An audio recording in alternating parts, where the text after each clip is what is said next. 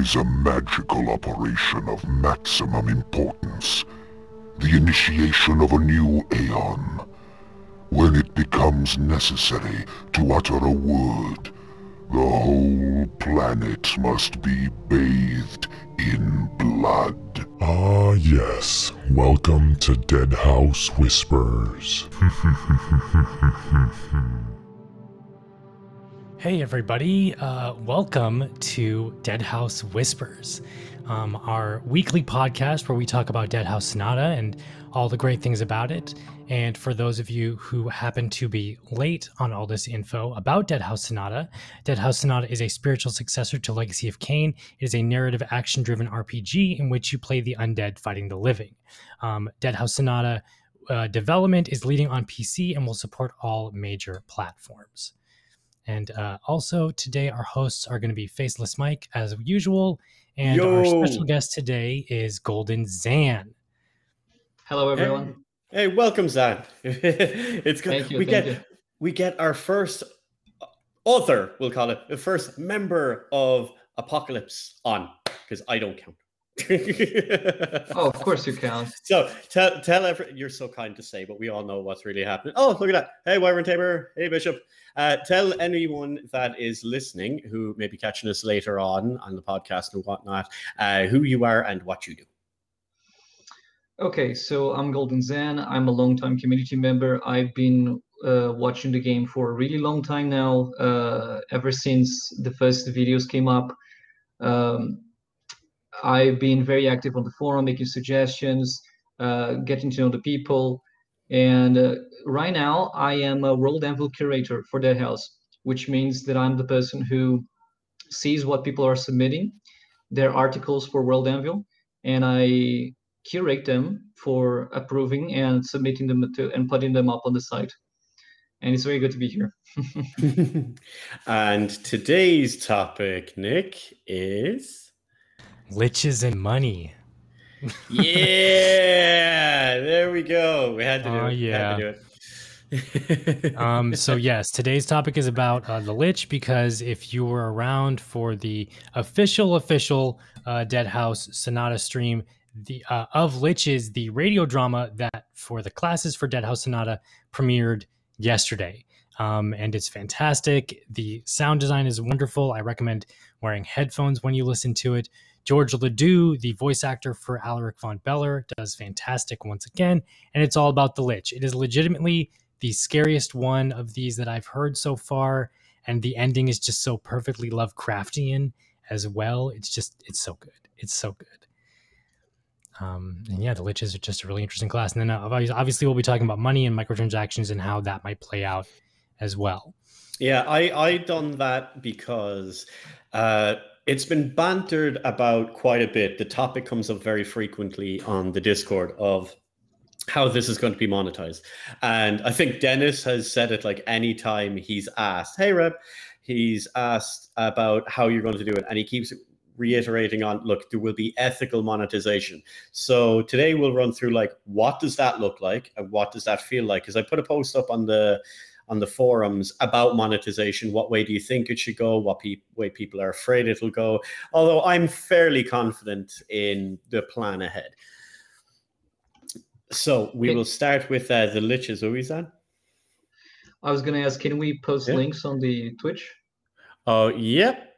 You'll be able to put that there. I've got your one up. Which one do you want to flog? Here's the thread for the monetization. discussion. Ah, yes. Ah, yes. I will get that. Oh, here. wonderful. Thank you, Xan. Thank you.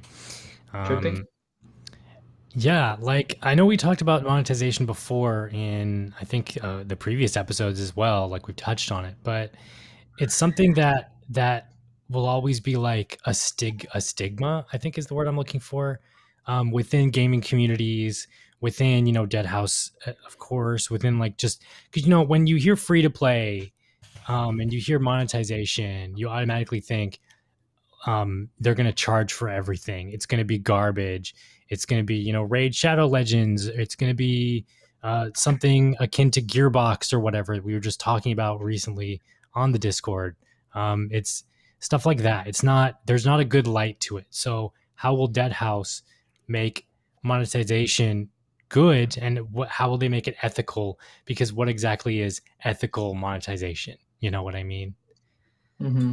like like what what do you guys what do you guys think they could do with it because i have a million ideas Well, my my first one that I plugged, I I ran through a few ideas, basically opening and copying Warframe for a start, because I think, okay, take the mechanics bit out, just on the customization options. Like there is an almost ad infinitum options in Warframe between palettes, slots, uh, like you know, augmenting pieces, cosmetic armor pieces, skins, weapon skins, pet skins, other you know, all things like that. So when you got that, and then the other one that hit me was, um, are either of you two familiar with Elder Scrolls Online? Yes. I haven't played it but i've watched you play it Yeah. if that counts well, like Elder Scrolls Online, it's it's an MMO wrapped in uh, beautiful Bethesda skin. And one of the big things that makes money for them is player housing. So if you have different areas in the game, like Riften, for example, you can buy like a large manor in Riften. Now, you don't have to, it has absolutely no bearing on the game whatsoever. But what happens is there's a particular area, you can see the manor behind this gate and you go through the gate. And if someone purchases it, you can you can go in through that gate and it's kind of instanced away, but it's still present in the in the landscape. But those things are really bloody expensive, like ridiculously so. I think I worked one out with something like 70 euros or 75 euros, whatever, but people buy them because they really want that. Like if you're heavily invested in a game, and especially a free to play game, like we're all familiar with Warframe, I can't imagine how much money people must spend on doing up their dojo, for example. Like that's their Yeah, own player housing for Warframe. everything. I think you said everything on housing. Uh, a long time ago, there was a game, a Star Wars game. I think it was called Star Wars Galaxy. Yep. It had it had many planets and allowed you to buy uh, land um pieces of land and start building things over there. And uh, I'm not sure how monetization came into that thing, but I think that as far as housing is something optional, let's say a space to gather up with your friends, uh, or something that if it has a connection to gameplay elements, i all those gameplay elements are available to everyone, then Mm. it's okay to monetize as much as you want on that thing. Uh, I think the boundary of ethical monetization is when you start giving advantages to people because they paid. A free to play game. That's the question. yeah and we we touched on that as well with the whole pay to win thing in episode one i think it was Mhm. Yeah. um I remember. And uh, it's here's something from Bishop. It's hard to make money sound good. Others will also think it's not fair because they may not have a means as they may not have money. That is Mhm. true. And with that, it's hard to make money sound good comes the whole free to play thing. But it's also really difficult to make free to play sound good now because that's attached with money, money, money, and all these other Hmm. companies trying to just reach in and take, take, take. That's that's the funny bit. There's that weird line because you've got ethical monetization and predatory monetization. Now, I don't Mhm. need to give examples of predatory monetization. Literally open a phone and look at like any mobile game, 90% of them are predatory. There's quite a few of them on PC, there's a few of them on consoles and all.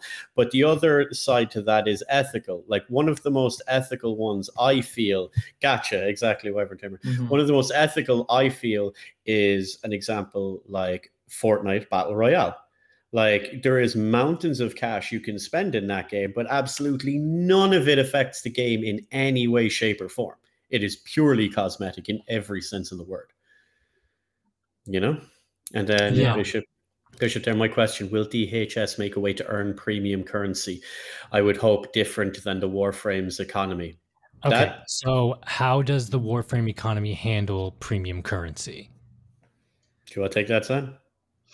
I actually don't know that much how they do it. So, Oh, So how have looked at it. how it You're a, how you're a actu- regular Warframe expert. well, what they do is like so you buy platinum, and that'll be Yeah. the same as in Deadhaus, right? So you've got platinum, and you basically pump up your little account with platinum. Now, platinum can be used obviously for cosmetics and stuff like that, but they also have the ability to like speed up. Like if you're crafting something that could take three days, you can speed it up by spending X amount of platinum. But what you can also do is when there's rare drops and items, now Warframe handles things a little different. You don't get the items, you get a blueprint and you build the item. Now, for certain special parts, like instead of a normal Warframe, if you're looking for like a primed part, which would be like a, a more powerful, limited version of these Warframes that you can get from drops, uh, you can sell the parts for platinum in the relays. Relays, just think of town. for anyone that's not familiar with Warframe, but relay is like a little space station thing. You can sell that on there for platinum. So free to play players can actually earn platinum, the real in game currency, without actually spending money. But then again, you end up with there's ways and that system can be gamed, abused. You know, it's mm-hmm it's it it sounds like a good idea, but I do feel there is probably things I'm not aware of that can be done to game the system. Yeah, there's always something to, to game the system. Even as hard as game as hard as developers try, there will always be a way to game your system. Mm. You know, I mean, just look at just look at GTA Online. So many oh, people. God, so much so money. many people. Yes. Um, Reb's asking there. Yeah, go ahead. Go ahead. No. Uh, okay. Uh, okay. Uh, what about aesthetical for characters that offer no buffs, just pure, uh, just pure aesthetic? Uh, yes, yes is the answer. That will yeah. be a thing for Deadhaus Sonata. Yeah. That's that's what they have in Warframe, and I think they're going to copy it. Well, that was again more of my suggestions. They have ephemera, which is like an aura that floats around your character. You can buy things like that. You can buy stances where your character stands slightly different and has a different movement set, like more regal or hunched over. Like all like there's many different things, all purchasable. And in my eyes, that's how a free to play game should do it where you can have an almost unlimited level of customization, but it being purely cosmetic. Because if they're worried about, oh, but no one will buy it, people will. I've I've seen it in Monster. Oh yeah, Hunter. I Monster like Hunter has bucks in Warframe. I spent fifteen bucks in Warframe just trying to get black and gold accents so I could, you know, hmm. make like Kain-ish custom iron armor or whatever for my for my Warframe character. That's it. You know, like people will do it. I think if it's if it's clothes, if it's if it's weapons and stuff, oh my god. Um, um like it will. How many months after release will Jim Sterling make a video about um, the monetization model being evil? well, to be fair, he has been fair with other games that do that are free to play yeah. and have somewhat monetization models. Jim, while I, I, have a weird relationship in regards to like Jim Sterling, I do like what he says. I agree with a lot of his points. I just don't agree with him in quite a few other areas. But he is very much consumer focused, and he does think of the player and the consumer first. So his his gripe is usually tearing into people throwing gacha and free to play models of microtransactions into $60 games you know mm-hmm. oh yeah definitely. going back a little bit to mm. bishop's mm. question to the second part uh, will deadhaus specifically have a, a, a, means to gain premium currency we don't have word on that specifically but i believe that they will make events that allow you to gain prizes in platinum or otherwise we already have on the official deadhaus stream um, we we sort people who comment on the on the, the stream itself and reward them with uh, founders packs, and eventually that will be platinum. So there are already, even before the game is launched, ways for you that you can uh, gain platinum itself. I'm sure that after the game releases, there'll be competitions, tournaments, things like that will also allow you to gain platinum. Oh yeah. And yeah, uh, eventually, eventually, when the marketplace comes of user-generated content, I know the part of it will be will allow people to sell their content mm. for real game for real money but uh, i'm sure that you will probably be able to get platinum through that as well Oh yeah, there will most games that have any type of store like that will usually have some way that you can earn the currency as well, just at a very very reduced margin, or else that the items that you buy with the premium currency can actually be earned in game after quite a long grind. So it's mm-hmm. basically, mm-hmm. you know, time equals money, you know. Yeah. So but how mm. long does that grind have to go on for? Like it, how long is the grind in warframe to earn you know what would be the equivalent of premium currency to get something?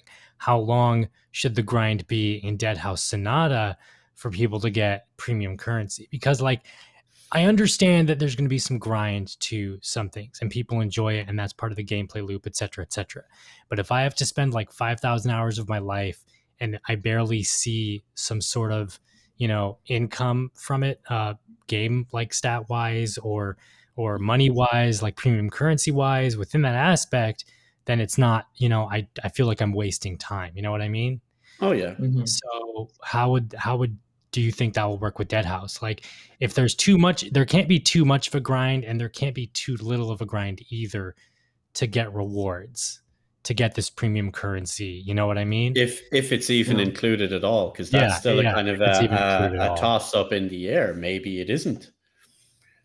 You know. Mhm. I'm thinking uh, there should be a few different kinds of items that you can get. Items that you can get only through in-game effort, items that you can get from both in-game effort and uh, real real money purchase, and items that you can only get with with purchases that you get with real money. Uh, so this creates a good good levels of distinctions. Items that give you uh, uh, specifically, I'm talking about skins because if you're talking about items that you're going to use in your character to give you attribute bonuses and things like that, those should always only be attainable through in-game effort. agreed, Hmm. Yeah. I, agreed. When- I do think they should be like what you're saying there, entirely separate. The item shop is a completely separate thing, Mhm. a completely different beast altogether. Yeah, but then on the let's let's uh I guess I'll I'll be the devil's advocate here for for the whole thing. Um so let's reverse that coin and um okay, let's say Deadhaus or let's not say Deadhaus. Let's say, you know, it's uh, there's a free to play game and the only way to um acquire anything regardless period is with real money. I'm talking about Gwent here. um, if you guys have ever now gwent is fantastic um, if you guys like the witcher universe if you guys like you know card games um, that kind of thing the free to play version of gwent is fan friggin tastic you don't have to spend a dime um, however if you do spend real money and buy card packs um, and everything like that it's all a gamble it's all rng randomization stuff but there are those people who will drop hundreds and hundreds of dollars um, and get you know a billion different cards and a billion different card packs and then build like fantastic decks that you just can't beat against period. You know what i mean? And that's all real money. And as far as i know as for the last time that i played gwent anyway there's no real way to um, win in-game stuff without grinding your butt off a billion hours and it just doesn't feel worth it. So you spend that real money. That incentive is there to spend that real money. Um, and the bonuses that you get from spending that money is worth spending that money. So that's why most of it is spending money. That's a lot of spending money. Um, and it's just it's just how would that you know what i mean? Like like what if for deadhaus obviously i don't think it'll be this way. What if for dead Mhm. house the only real attainable things to do is for cool stuff or whatever is to spend real money or you're just grinding your butt off? And i guess that goes back to what i said earlier. Um, it's a fine and then something from uru tv here kind of caps everything off. It's a fine line to walk. It always sets off alarm bells when some items can be bought with both a real money premium currency which is also grindable in game and that's like the negative thing that i have for myself personally against like free to play games is because companies most of the most of the day now have it both ways. It's you can win this flaming sword of fire by grinding your butt off a billion hours, or you can spend ten dollars and get the exact same flaming sword of fire. And we talked about that a little bit in a previous episode where it's like it should only be a cosmetic item or whatever. And if you buy flaming sword of mm-hmm. fire from the store, it's not as cool looking as it is winning it in game or something. You know, That's true. Now, here's the other side. You said play devil's advocate. Let's yeah. flip it. From the game developer's point of view, how do you make money without hurting the player? Yeah. Mhm. which is really difficult. um, and that's through cosmetics. That's the only way I can really see it done and done ethically, done done to where when people talk about Deadhaus, they're like, "Oh yeah, Deadhaus is free to play. You know, it's got a lot of cosmetic stuff, but that's about it. You know, that's fine. I'm okay. That's what I'd I'd do that and add the Elder Scrolls bit as well. You know, with the housing. Yeah, like, definitely. Get every get every player. Yeah, get every player to start off with like a basic crypt or whatever. Because in Elder Scrolls, you can get a free first house. It's literally a small empty room in a tavern. But technically, that's all you need, especially if you just wanted to role play this idea of your character. Then you make the housing more expensive right? And then like Elder Scrolls has varying degrees. Like you can get like small little cottages, they're fairly cheap. Then bigger houses, more expensive. Then like huge manors and giant castles and all, which are really expensive. As I said, up to the like seventy five euros and stuff, which is nuts. But hey, they get like they, they don't. They, it, it's a pay once and you're done, and they're an online. It's a it's an MMO like, so they need to get pay for the servers and stuff somehow constantly. So I'm okay with that idea in regard like a $60 game that's one thing don't like microtransactions but if it's an online one and basically you can get the game almost for free half of the time because there's always a sale on so I don't mind it as much for an MMO style game it's better than a subscription service but they have that as well We'll get yeah. back to that in a second. I don't yeah. like that idea. Either have it as subscription or not. I don't. But anyway, uh, then the other level up from the housing is guild housing. So you could put like the guild castle and stuff. And then that way, like I mentioned this in that post as well. I'll relink it there. Um, that opens the door for not only one player spending money, but the whole guild spending money on decorating and oh, yeah. doing out the guild place. Maybe they want to stick a crafting table or a forge or whatever way it works out a vault a library you know all these handy little things that they don't need to go into the town hub to do that they can do from their hub yeah i feel that let's let's use that for example because we know mm. deadhaus is going to have you know little hub areas that you can you know like like your own space in warframe that you can pimp out and everything mm-hmm. um let's let's say that going with the kind of uh, a positive and negative. Um, you get a basic crypt or something in Deadhaus you can pimp out. Um, you can earn in game. In game, you can earn up to some really cool looking stuff. But um, to get the really cool looking stuff, you have to pay money for it. If you want, you know, a golden throne or something within your hmm. little crypt, you have to pay real money for it. Otherwise, the throne you get from in game, from just grinding or whatever and using currency from in game to buy the throne isn't as cool looking as the golden throne that you can buy with real money. You know what I mean? Yeah, that's where the weird coin toss comes in because mm-hmm. there we're again there.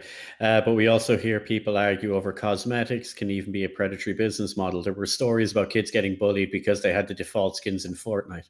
That is true. And then you've the other side of the coin.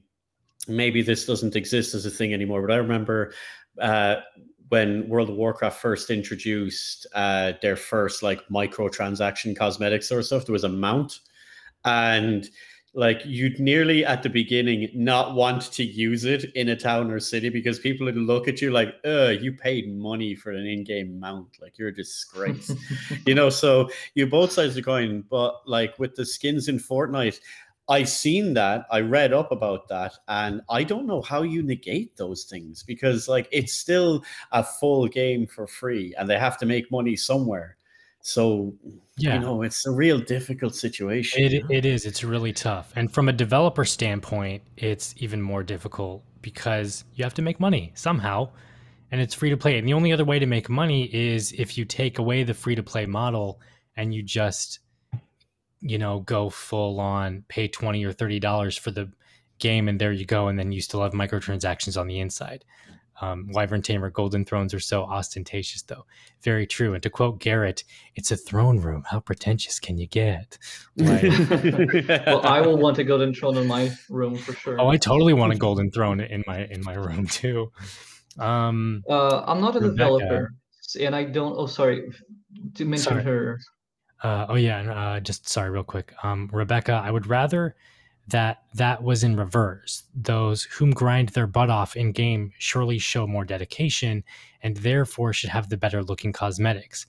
That mm-hmm. too, So if you yeah. spend like a bajillion hours, you get the golden throne. And if you buy a throne, it's you know like like a wooden one but yeah, it's uh sorry, go ahead, Xan. You're not a developer. I was just gonna say I'm not a developer, so I, I don't really have an answer for this. But I I believe I really believe that if you want to make cosmetics successful in a game, all you have to do is make the game fun. If you yeah. if people love playing the game, they will want to spend money on it. They will want those things such as housing. They will want animations. They will want everything. Uh, especially when people feel really intensely connected to the universe they're playing. They will want to role play it. They will want to uh, feel a part of it, and that's where they start making the most, uh, the biggest investments in it. So uh, all you have to do is, is focus on making the game fun, and everything else comes off naturally. But Deadhaus, Dead House is not only a matter of cosmetic items to sell. This is is mainly the way that they've been describing their ways of getting of making money so far the monetization ideas. But for those who don't know, the Apocalypse intends to add features to players to create content for Deadhaus and for its future expansions. So players could create skins, plots, stories, missions, different kinds of place um, player controls, everything. Music, they, they intend to allow people to create these kinds of content and to eventually monetize them and everything to get monetized like this a portion of it goes for Apocalypse. And if the game is successful, uh, the game will be successful. With the game being successful, uh, lots of people will come in and want to create their own stuff. And even people who don't actually like to play that much still like to produce content. Many people do that in many kinds of games. Oh, yeah. And there will be people coming from the outside also wanting to make their own stuff over here. And I, I think this is, is something very special that Deadhaus has that very few other games have. And mm. uh, I'm very looking forward to seeing that happening. Me too. I, I couldn't. That was really that was really good, Dan. I couldn't have said that any better. Um, that's true. That's the other thing. I guess we have to like look into finally for this whole monetization thing is whenever community content happens and whenever the modding community gets their hands on this thing, um, it's gonna blow up. I think it's gonna be, you know, like the Skyrim thing, where just just bajillion mods for Skyrim and a million community content things for Skyrim. You know, it'll be the same for Deadhaus because like you already got the lore here and these characters, and it's and they've already gone through an internal reboot, and everything is so rich right off the bat. It can only get richer from the community. It can only get richer down the line. So, with all of that said, I think I think monetization and community and all that stuff, it's going to be one of those fine balances, but I think it's going to be a fine balance, you know? Like mm-hmm. it'll all kind of work out, I believe. Oh, personally. Oh, definitely. I I think what's going to happen is we're going to get to a situation where the game launches publicly. Forget founders packs, forget yeah. forget all of this, right? The game launches out the gate publicly. It's going to sharply spike in popularity. And there, with that will come lots of praise, but also lots of criticism. Mm-hmm. Then it will die off a bit because you know flavor of the month situation. People move on to whatever's next and all like that. And then you'll see over the coming weeks and months a normalization. Once you get to that normalization, you will start seeing what should be regular influxes on the storefront for like microtransactions. So they will have people rolling out whatever the cosmetics are. Maybe they do stuff every month, maybe every three months, maybe with every patch. Maybe they like make a whole lot of stuff, but do like a weekly rotation or something you will see cosmetics being bought in like the quantities in that regard because from my own personal experience when i'm playing warframe after a while i start feeling guilty and need to buy platinum because I'm like, this is a really good game. I did like, you know, I would not feel bad about spending money on this. I'm gonna spend like 20 bucks on platinum, or some people's maybe 50 bucks or whatever. And they'll do that because they want to support the game. Once you have the platinum, that's in the stuff in the items shop that's going, mm, yeah, you know, I could pick up that armor set or I could pick up that ephemera, I could do this, that, or the other. And that's where you get into the hook You know, you get the the veteran players that keep wanting to get the newer stuff and maybe a new sword, or maybe there's a particular guild table for your guild hall or whatever comes out of it. You're like, I need to pick that up. I need to buy more platinum to get that. You know, and you will go down that route because there's people who will never buy out of the item shop, and then there is what you call the gambling equivalent of whales who will instantly just buy all the things and then that's oh, just yeah. the way it goes down like you know you can't account for either of those two but it's the middle one that if you cater for them and keep them sweet like players like myself and many others will have no problem dropping the money. If it doesn't af- directly affect gameplay. That being said character slots i don't think is considered directly affecting gameplay that's like you know you were given x amount of character slots. If you want more you have to buy them. It's a free to play game. That's perfectly acceptable. Uh, slowing down crafting i don't think is grossly impacting gameplay unless the crafting is ridiculous. Like if it's like yeah. again slightly less than warframe. Warframe's all warframe brought it to the line of like taking the mick you know, of like being a joke, but they still keep it on that side because like three days, like mm, that's a bit of a while, but like less than that or around that would be acceptable. If I want to craft a sword and I have to wait a week, mm, that's yeah, affecting gameplay. But a day, a day or two, that's fine. Like a day, because if you think about it, like the people are like, oh, but that breaks immersion. Does it? Or maybe it adds to it. If you went to a blacksmith and ordered a sword, who I'm assuming that's going to be like the way the crafting system will work, will be something like that. You have to commission it. It would take a few days for him to do it, even if he dropped everything and done it right then. So, like, that's acceptable. Or you can bribe him with a bit of plat to, you know, hurry it up. Like, that is acceptable yeah. and in keeping with the world. I wouldn't mind that. See stuff like that. I I mean, uh, Dennis has said multiple times that the Warframe guys are right down the street. So who better to take ideas from? You know. Yeah, because they've taken ideas from multiple other places and they've tested mm-hmm. things that mm-hmm. work, things that didn't work. Didn't they pull out a microtransaction before? They had one that like gave you like skins for your cat for like your uh, puppy or whatever, and they discovered that it basically turned into like a lotto, like uh, what you call them?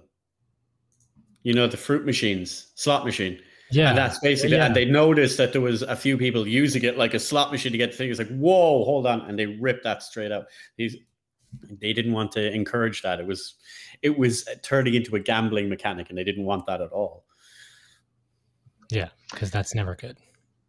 Ever. Speaking of the crafting system, we don't know anything about it yet. I honestly hope that if there is crafting, we won't really have to wait. I would rather have crafting be tied to quests or challenges that you have to go through, something that's actually fun in doing instead of just waiting for things. Uh, I can definitely understand the reasoning behind it that you described of having a, a, very long time to to prepare something and paying to speed it up. Uh, this reminds me a little bit too much about mobile games, though. Mobile mm. games and social media games. Mm-hmm. Um, I say I support mostly a fun and engaging approach to any element. Um, uh, but I think your best argument was the one of the classes, really. Yeah, the amount of limited slot, uh, not, sorry, not classes, uh, character slots.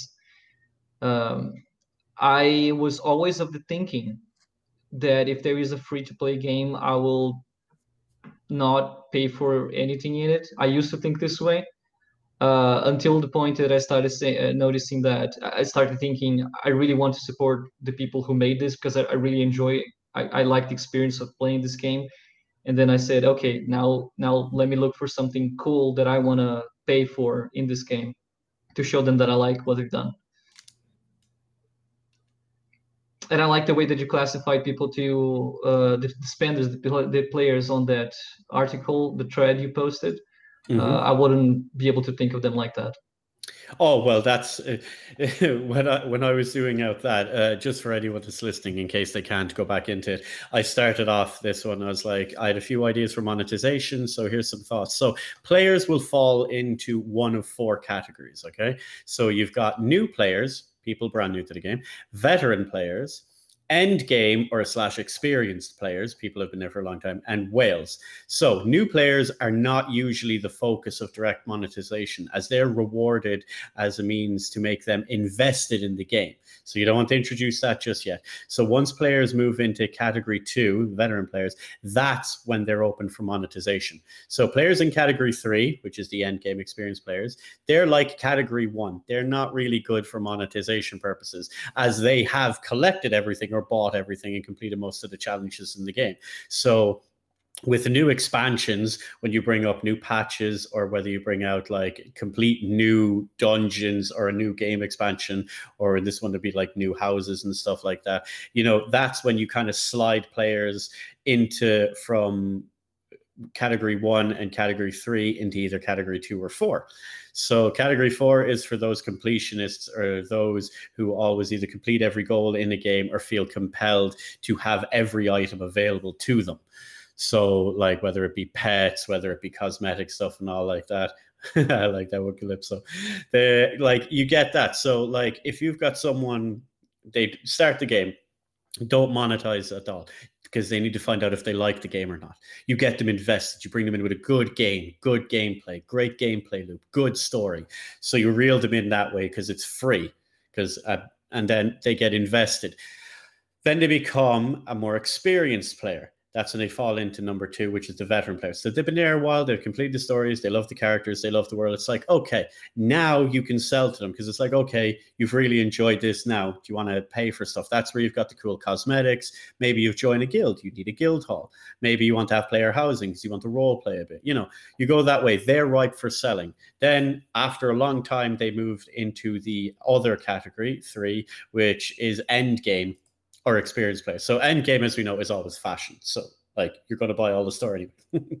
but like joking aside, they will have done everything and they will have bought everything they need in the shop or that they feel like they want. That's when new expansions come in, which puts a new challenge, more gameplay, and extra item shop stuff.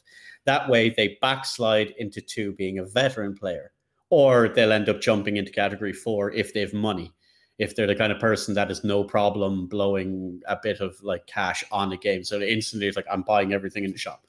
Or they will like, okay, this is a new game, there's new stuff, there's new dungeons, there's new challenges. I'm going to complete all of them. And then, yeah, they've given me quite a bit of stuff to enjoy. So I'm going to buy a bit more platinum. I'm going to invest and maybe get some this, that, or the other from the new items in the store, you know? So it's kind of looking at it that way. I know it seems a little corporatist, but at the end of the day, it's still a business.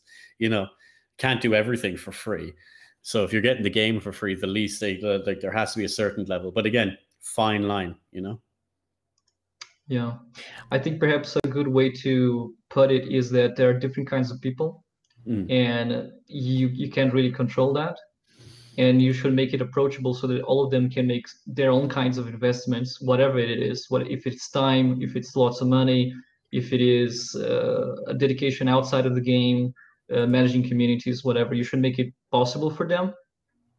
But whatever method you make available it shouldn't undermine the core experience for anyone. Oh Definitely. It should the oh, yeah. the whole point of it, it should be an accessory to the core gameplay loop. It should not affect the core gameplay loop. Mm. And with all of that money and all of that time, usually comes a lot of power. And when it comes to power, one of the most probably powerful classes in Deadhaus potentially is a mm, lich. We'll see is a lich. You know what team I'm still on. Go on. I'm totally on Team Vampire as well. But after hearing the of Liches radio play, oh man, I think I'm I'm swaying. I'm waning towards Team Lich, like a willow wisp being dragged to like become a battery for some evil creature. Um, I am leaning towards Lich. And are you oh going to sway God. away from Vampire to Lich? I might, man. That oh, it's such a good radio play. It's so good.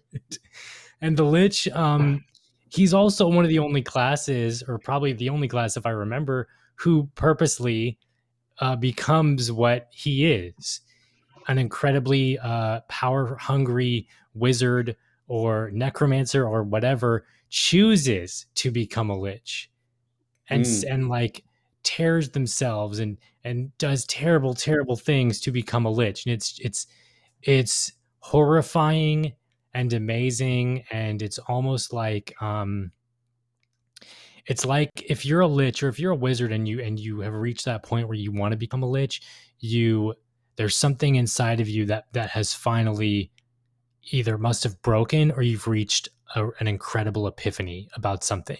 And the only way you can understand it is to become a lich you know to but to bind your soul or something to a phylactery whatever the lore is I just I just found that the the radio play I I really enjoyed it because like as I was saying before uh, like yesterday on on the official stream um it just took him so much by surprise. It took Alaric Mhm. completely blindsided and something happened and he has no idea. He doesn't know maybe there was information stolen from him. Maybe it's like kind of supernaturally bugged him so now it can see everything he sees. You know, so many questions, so little answers. Yes, and it's uh, it's okay. So one of one of my favorite parts, I think, the thing that has swayed me towards possibly becoming a lich, um, is in the radio play and uh, right here um, in the of liches uh, text. Um, the lich calls to Alaric like he infects his mind almost and speaks into his mind telepathically um, and whispers to him, Come, and controls him and grasps him. And then all he does is touches like his temples. And then, and that right there, that moment where the Lich just touches Alaric, like doing something, and then is gone, creeped me out. Was yeah, just Alaric, what? Alaric had a What? split had a split vision of being able to see through the eyes of the lich. yes. So he could see through it. So he doesn't know could it see through him, and Yeah. then it vanished, which means obviously he was out cold or dazed for God knows what amount of time Mhm. until he came to his senses again. So who knows what happened? It's Yeah, you mentioned Calypso that the, the of Liches was one of the most scariest chronicles so far, and I agree it with really you. It really was. It really was. especially it was- because Alaric, it it was the only moment, or at least in the stories we have so far, that Alaric got frozen in place. Uh, At any point in other stories, he had something that he could do, even if it was just fleeing, but not on Of Liches. He was completely frozen in place. Yeah, it's it's where where you see in if you if you listen to the other radio plays, like Alaric is kind of you know stupid, um, or it's like he always ends up he always ends up getting himself in trouble. You know what I mean? Like Mhm. oopsies, I did it again, or whatever. Um, you know, he loses his satchel and of vampires. Um, he lets he lets a wraith assassin get away in the wraiths. Um, a revenant decimates his entire party or whatever in seconds, and he can't really do anything about it, if I recall.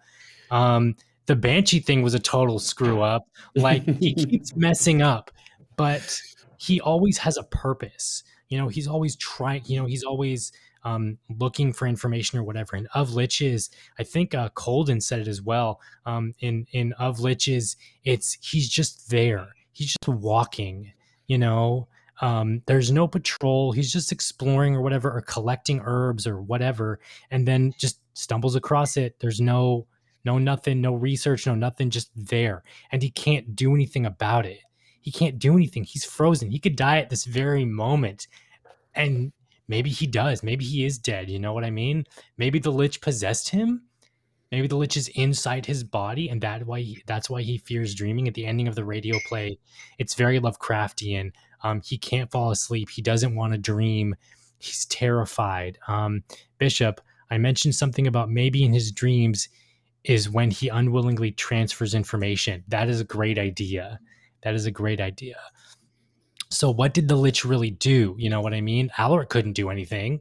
So, what did the Lich do? And that's why Liches, like just from this instance, are probably not to be reckoned with. You know what I mean? Like, I feel if there were any undead class to take over Deadhaus or to usurp the King Nagaztak, it would probably be probably be a Lich. You know. Oh, that's undoubtedly what's going on.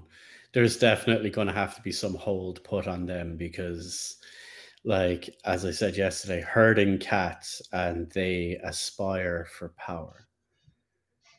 They need power. That's the only reason they even exist in their current state.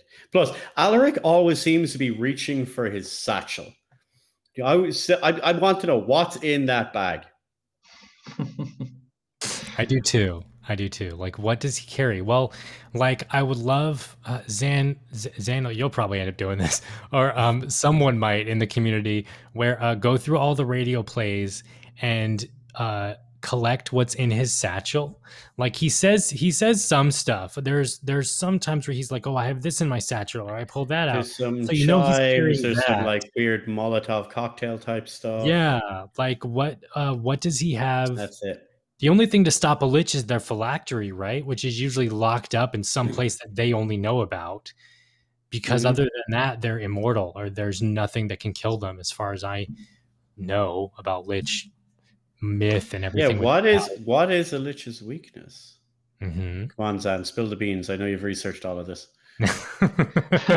well, I don't really have a straight answer on that, but I I imagine that yes, he has lots of ingredients that he can use to breed uh, to make potions. I'm sure he has a few bottles already concocted. Uh, we know he uses during the Of Wraiths encounter. He uses a bottle mm. that produces alchemical fire. Uh, that somehow manages to affect the Wraith who is in an ethereal state at that time. They so done the same with the vampire as well. That's right. That's right. Uh, he may have some silver. Silver, he knows, is already useful against the undead. Uh, he may have some kind of artifact that allows him to maybe search for where an undead is. You mentioned the phylactery. Finding the phylactery is important uh, maybe there is a way for him like a radar that he can use to to find it. Of course not that technological but the equivalent in that medieval time. Yeah. All speculation really.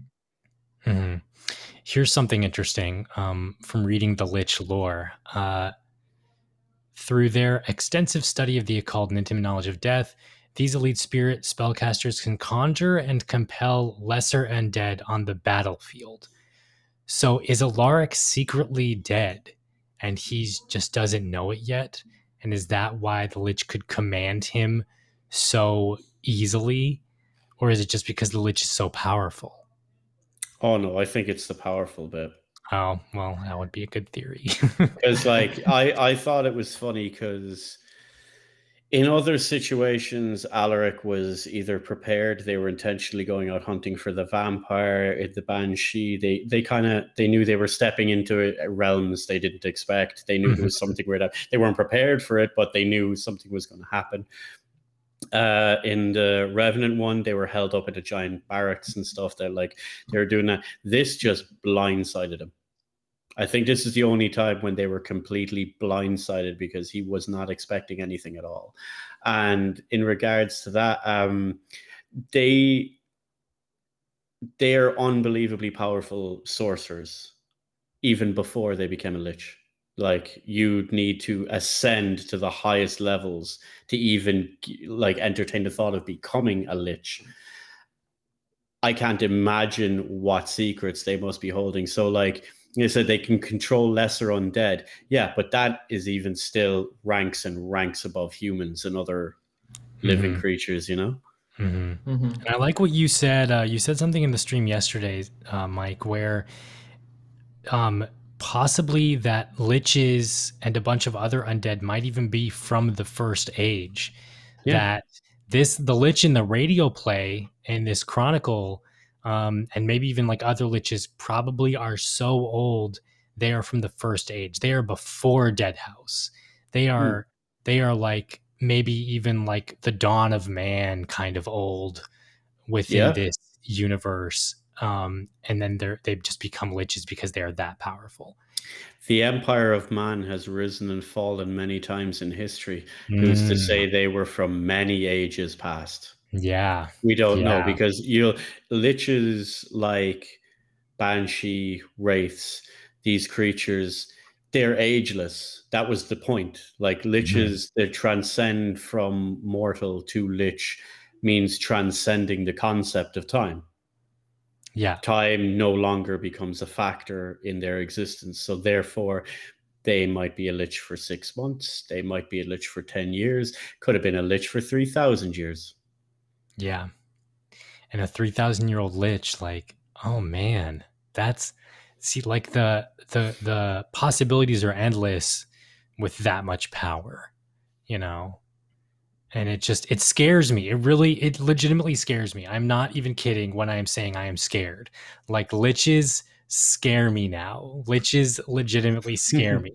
What they can do in game, possibly, what they can do story wise, this whole chronicle thing legitimately i was scared i am scared it's oh man it's frightening it's really frightening like other creatures like the ghoul are you know more disgusting um, on that Mm. kind of level um, the wraith is just kind of depressing um, um, Hey, I like the Wraith. Vamp, I love the Wraith too, but like his story is just sad, you know, like how people become Wraiths. Mhm. Like, uh, and then the Liches, it's just, it's like, um, not to, you know, make like the Sauron comparison with Lord of the Rings, because he, he wasn't a Lich, but um, imagine if a creature or a, a character like Sauron from Lord of the Rings became a Lich. How nightmarish would that be? The dude was already like a terror upon Middle Earth forever.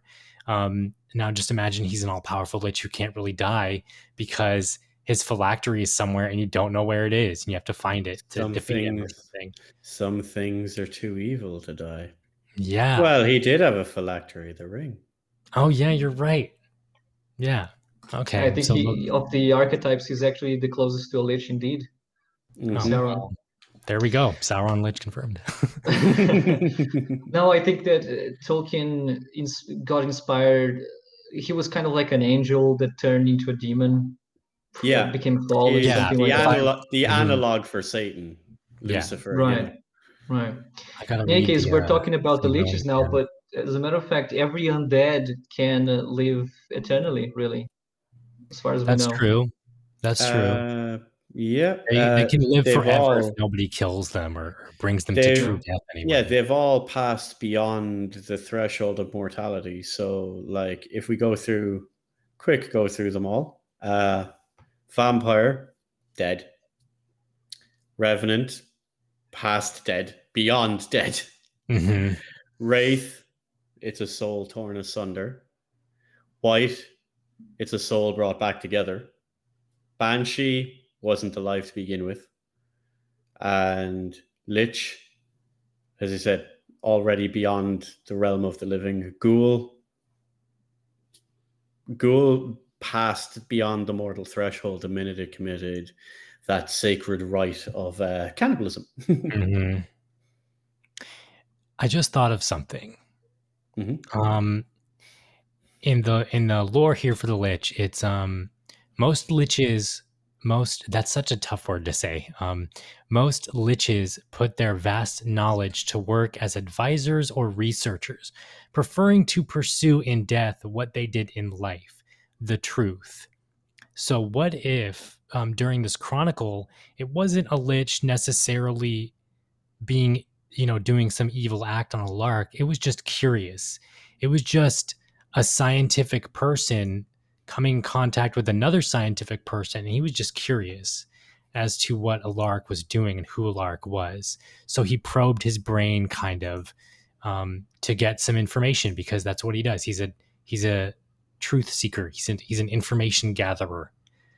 which is, you know. There's an interesting one from Bishop. Out of all of them, the ghoul seems to be the one that might fade away if it doesn't feed. I don't think so. I think it needs to feed. It would probably feel pain the same way as a vampire would, but I don't think it would completely die. I think it would just lose its vitality state and revert to magical or essential. yeah, Yeah, that's some- a good point. Everyone undead has the three states, or, or at least they can access them in some level. hate to reference this one, but oh, I'm opening this can of worms. All right, Soul Reaver. uh, do you remember when you went into the spirit realm? there was those spirits that were basically like ghouls that fed on the souls of other undead. Yeah, the Remember uh, the very bottom rung vampire of the race. ladder, guys. Yeah. yeah. So that's what I imagine a ghoul would be in the in the normal realm. It feeds on anything it can get its hands on, corpses, people, and all like that. If it doesn't and it loses that and ends up in the magical or the essential form, it would be like that. It would still be a voracious, hungering force, but it would feed on spirits, magical essences, whatever. It will still just consume, consume. That would that'd be such a I you know I kind of hope they put that in there now, Mike. I kind of hope that they throw in a if you're playing a ghoul um and you you know go into like the, the spectral realm or whatever would whatever that this version of that would be if there is going to be one um that you have to consume the souls of you know the dead to get back into a physical form but I think that's just calling too much to Soul Reaver. As a No, I don't think you'll go to a spiritual realm, but what I think is like you'll pass into being from a physical creature into being like a ghost Yeah, of yourself, like you know, that. or something to that effect. You'll still exist in that world, but you'll perceive it differently. yeah, Not like transferring from one state to another, but in the trinary archetypes, your act, your state, not the world state, if that Mhm. makes sense.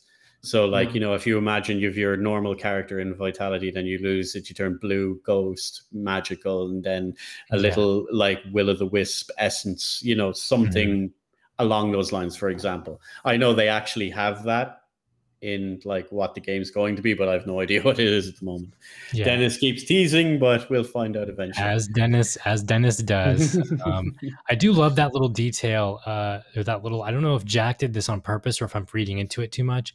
But um, when Alaric uses the mirror to peek behind the tree, it's very Perseus Clash of the oh, Titans. totally. Medusa- That's the first Medusa thing that boss to fight. That was the first thing that Oh, came to yeah. my mind when listening to that.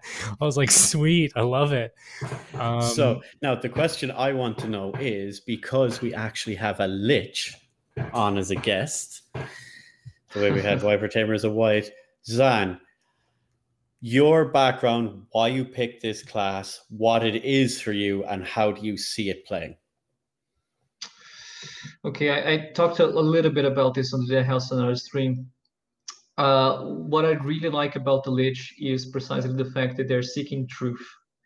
And I feel that this is something that I also do in real life. I search for truth no matter whether I like it or not. And the Liches are trying to find this concept of, of power.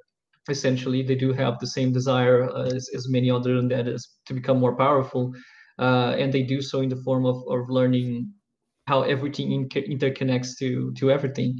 Uh, what they call in the universe of Malorum the truth. Uh, that ha- that also has some tie-ins to the names of things because in many legends, in many religious texts, uh, words have power, names have power, and everything have a true name. Every undead, as we know in the game, will have a true name uh, and and this also ties into some kind of gameplay mechanic that we don't know of as of yet. And uh, the liches are probably the ones most concerned with this. Though, of course, this is a concept that will be explored with every class. The Nagastec, the king of the dead, speaks of the truth uh, more so than any other character we've seen so far. And he's not even a lich; he's a revenant, uh, a poet revenant, but a revenant nonetheless. And he's supposed to be hateful and spiteful and all that, but he he seeks this concept just as much. And uh, I identify myself with this search. I really what, what I like about the the concept of the lich in Deadhaus even more so than this is in most games a lich is just a magician with some kind of necromantic feature to it. It can raise dead. That's it. He's a lich Yeah. now. Uh, on this one, it already starts to become a little bit more deep when you talk about him using spirits as, as ordnance, as ammunition, as energy for whatever he's doing. That's already very cool. And I want to explore how they made him special. I want to do this with all classes, of course, but the, the Lich is, together with the Vampire, one of the most cliches of the undead. And uh, I, I believe that that house is going to make it very special, and I want to explore that. Yeah, I do think it's going to go in a completely different way because you are 100% right. Lich is one of those cliche characters, almost like vampire Oh, in a video definitely, game. You know, there's already such, it's always a very basic character with one minor tweak. Like vampire is always like, it is goth guy. You know, goth Mhm. dude with sword. Only instead of healing, he you know drains blood. You know, but aside from that, there's no difference. Same with Lich. It is you know warlock, but it's dead. No, Mhm. it's a necromancer, but it is also de- you know, it's never like kind of anything like special. But like Deadhaus, I think has done that for every one of the classes. So even what should be a basic class like vampire or lich, it's completely different for right from out the gate. You know. Yeah, I feel um no no uh no bad feelings towards Dungeons and Dragons, but I feel Dungeons and Dragons um has sort of distilled the lich into a really like basic thing or basic character that you know it's obviously the first thing you think of when when like um people who are like into fantasy and stuff think of liches. They either jump to Dungeons and Dragons or Diablo or something like that you know when they think of that kind of thing um and I think because how different Deadhaus is doing all these other classes I think how they're going to handle um liches is going to be really interesting to see because even Dragon Age Origins and the Dragon Age series has done liches okay. They have a phylactery thing, um, a couple of missions with phylacteries, but it doesn't really go in depth to it. Like with this, if we can go in depth, maybe even like pick our own phylactery that's not just like a vial of blood or whatever would be cool as a gameplay mechanic for a lich also. And Just- there you go back to back to monetization. Yeah. Yeah, you know, many different options. Have a few base items in the game so you can have like this item or that item or the other item. But let's say you have like just general artifact, which is like a sphere that it's got like some kind of steampunk element to it where it's kind of stra- Mhm. strangely ornate with like cogs or kind of lever stuff and all like that. Yeah. Uh, 3,000 different skin possibilities, you Oh, yeah. know, right there for just purely cosmetic. you and know? the uh, the lich in the artwork um, is carrying an hourglass. Who pointed it out? Was it you who pointed out the hourglass or Xan? Someone pointed out that the lich is holding an me. hourglass. It Someone wasn't Who me was either. that? Oh well, someone was, was pointed out. That- Someone maybe. pointed out in the chat. someone pointed out that the, the lich is holding an hourglass. Is that the lich's phylactery within this artwork? I think that's another one of those uh, things that he's going to absorb a soul into, similar to a lantern. so it Mm, looks like an hourglass yeah, type thing because he's ripping the soul out of that person right there. Yeah. Like oh that's yeah. very clearly. good point. Mhm. Yeah. It could be a phylactery, true, but you think that a lich will want to keep his phylactery as far away from him as possible, so people wouldn't, you know, uh, Mhm. meet him and just Oh. immediately know where It was soul Wyvern is. Tamer that pointed it out. Oh, thanks, Wyvern cool. Tamer. Um, yeah, like that's true. That's true. The liches do want to keep their phylacteries far, far, far away. Unless the phylactery being close to them somehow gives them an advantage. I've made in one of my fan fictions a character that actually uses his phylactery in place of his head. He just cut off his head and put the phylactery there. That's and awesome. maybe the phylactery being close to them allows them to wield their power a little bit better.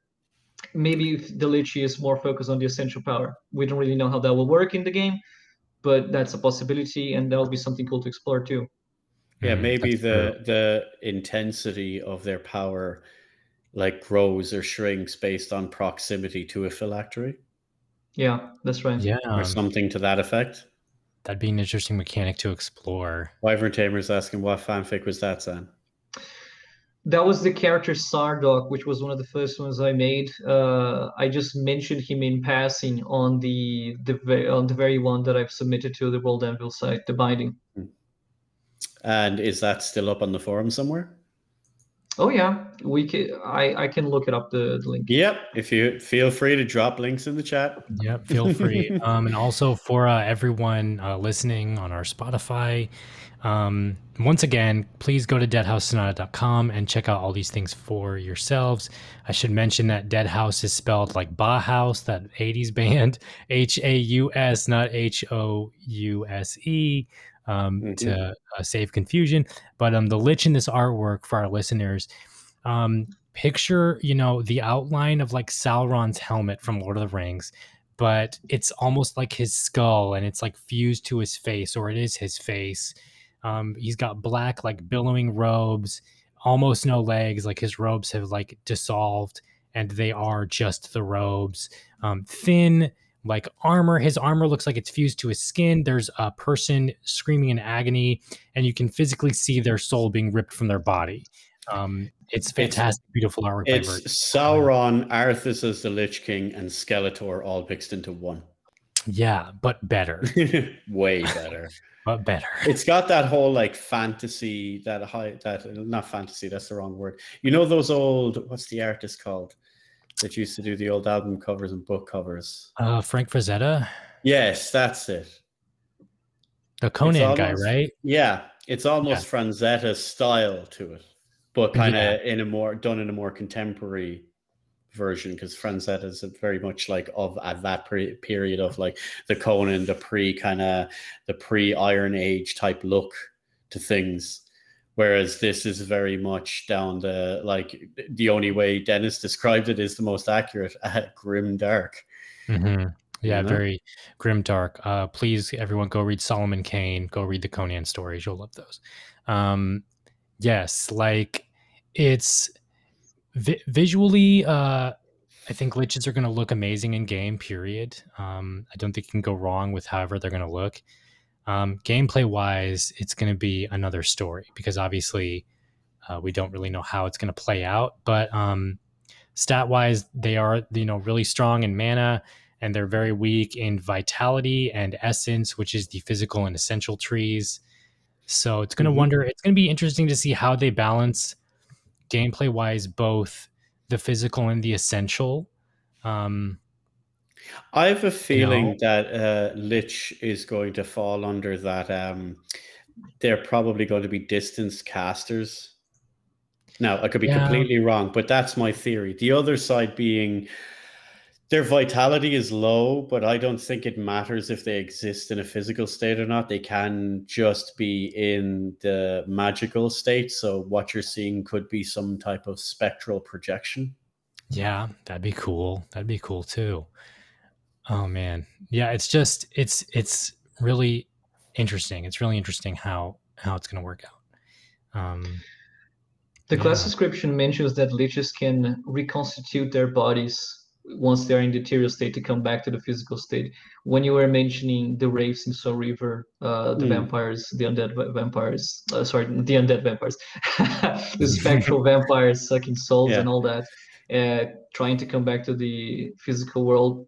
I wonder what every class, how every, I, I can easily imagine a undead being destroyed, having its body destroyed, and, and its spirit just going out and turning into a mist or something like that but the other way around is a little bit weird to imagine a spirit uh, materializing into a body.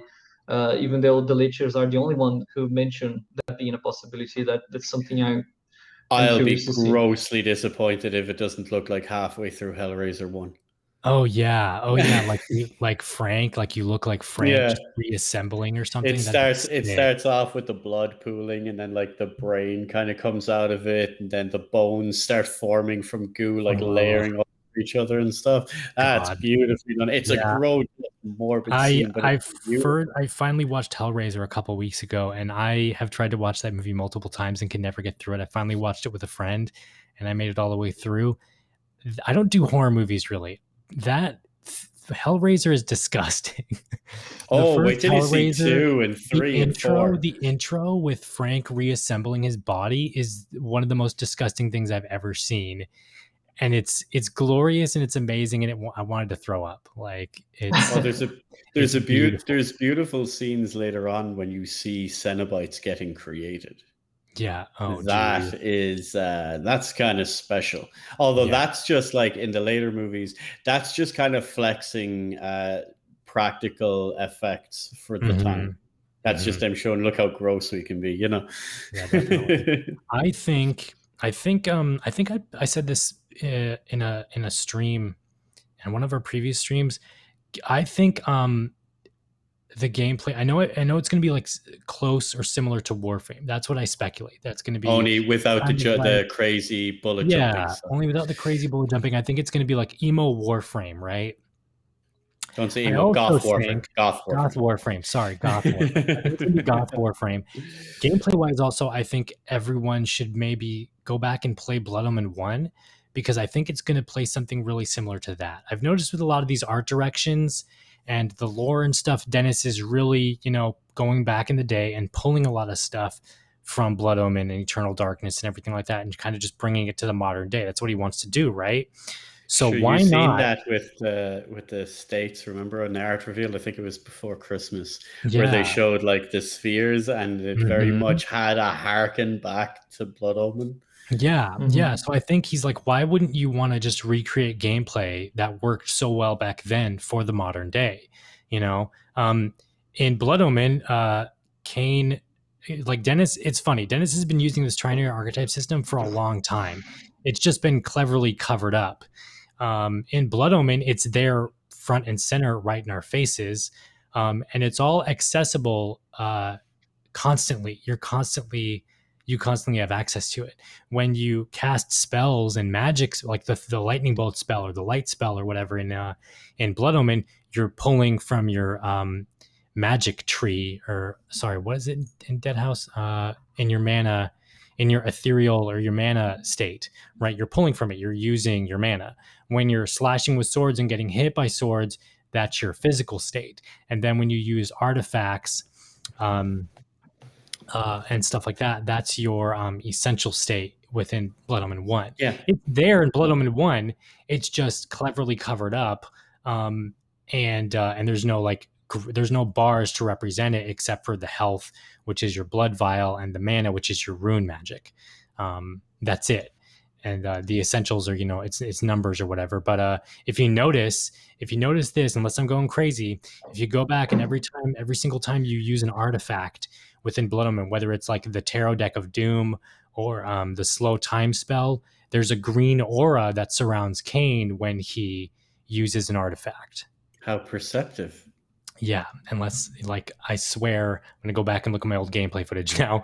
Um, if it's there, but yeah, there's a Didn't green Dennis aura hint at that? He says they were bringing tarot cards into Dead Oh yeah, if he if there's not an evil tarot, um, then I'll be sad. I'll Oh, there will be many Volteros, and this is definitely very closely tied to the skill system that they're gonna be revealing on the next week. So Yes, for right. everyone, you all need to check that out. Dennis will be on the official Deadhaus stream next Wednesday, St. Patrick's Day. You really need to see it. Yes. And uh, with that, I think it's time to start wrapping up and saying goodbye, everybody. Um, so don't forget to uh, check out deadhaussonata.com for all of your wonderful Deadhaus goodness. You can follow uh, Faceless Mike on Twitch, uh, Instagram, and Twitter at the Faceless Mike. For Twitch, it's Twitch TV. Twitch TV, twitch.tv slash the faceless Mike. You can follow me, Calypso, um, at twitch TV, twitch.tv slash calypso694. I'm also on Twitter at Necrolibriatus and Instagram at Necrolibriatus. Um, I still can't pronounce Glad it you- correctly. Glad you said it. It's Necrolibriatus, Yes. although the current one, not Calypso, but the lore book, Xan, isn't it? It's the Necrolibertus. Like, Xan, you say it. You know how to do it, right? yeah. Necro Liberatus. Ah, There okay. we go, that's go. it. That. Um, and you can follow Golden Xan. He's been a fantastic guest um, at uh, Golden underscore Xan on Twitter. Um, and don't forget, once again, finally, the uh, Deadhaus stream for next week on Wednesday, St. Patrick's Day, is going to be our skill tree reveal um, and hints and stuff like towards that. So that'll be really interesting. And Um, then after that, on the fo- the Deadhaus Whispers one, we will be dissecting the ever loving heck out of all the information given. Oh yeah, oh yeah, it's gonna be gonna be a good one for that. So uh, stick with us for that, and uh, thank you for listening and watching on our Spotify and everything, guys. And thank you for watching on Restream and this Twitch stream and everything like that. It's been great. We are on Spotify now. Um, Deadhaus Whispers on Yep. Spotify. Just Google it, you'll find it. Trust me. We are Pretty on. YouTube, on that. Spotify, and we will be almost everywhere. Or if not, we will fix that. Yeah, we're getting there. We're getting there, folks. Uh, so yes, thanks for uh, listening. Thanks for watching, and uh, fight the living, everybody. Fight the living. Thank you for coming. Search for the truth and fight the living. See you. See ya. Bye bye.